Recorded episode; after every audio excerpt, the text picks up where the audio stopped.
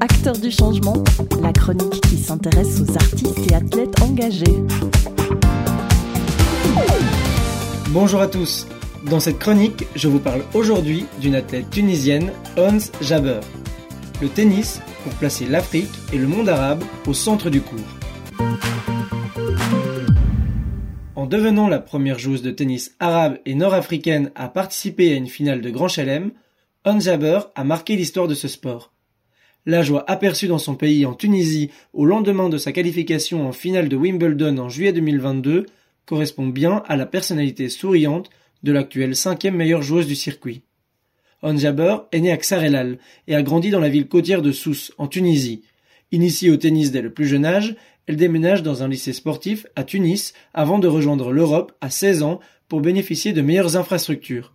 Si elle a quitté la Tunisie pour réaliser son rêve, devenir joueuse professionnelle de tennis, elle reste très attachée à son pays, mais aussi au continent africain, ainsi qu'à l'ensemble du monde arabe.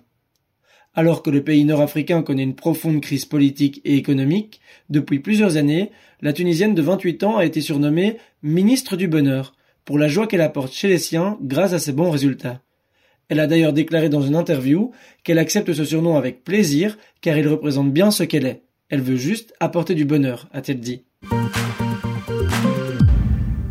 Ce n'est qu'à partir de 2020 que Hans Jaber réussit à s'imposer dans des tournois importants du circuit en atteignant les quarts de finale du Grand Chelem de l'Open d'Australie. Par la suite, elle n'a cessé d'enchaîner les bons résultats, en devenant en 2022 la première joueuse arabe et nord-africaine à s'imposer dans un tournoi WTA 1000 à Madrid, et en accédant successivement à deux finales de Grand Chelem à Wimbledon et à l'US Open pour atteindre le stade de numéro 2 mondial en fin d'année. En janvier 2023, elle est même devenue égérie du monde arabe en apparaissant sur la couverture du nouveau magazine Vogue Arabia.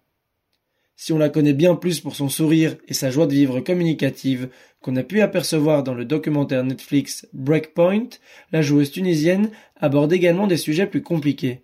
Il y a un mois, le 1er mars, elle partageait sur son compte Twitter une photo de deux mains, une blanche et une noire, s'enlaçant pour célébrer la journée zéro discrimination.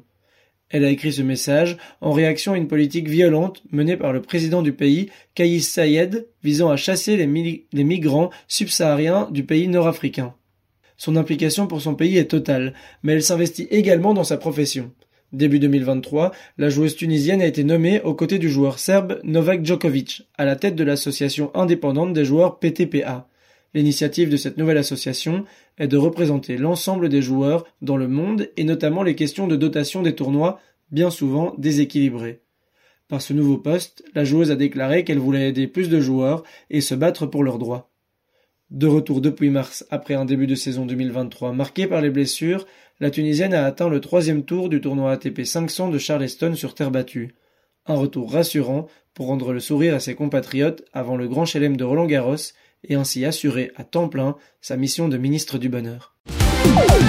Retrouvez Robin dans Acteurs du changement tous les vendredis à 8h30 et sur notre site internet rubrique Les Chroniques de Louise.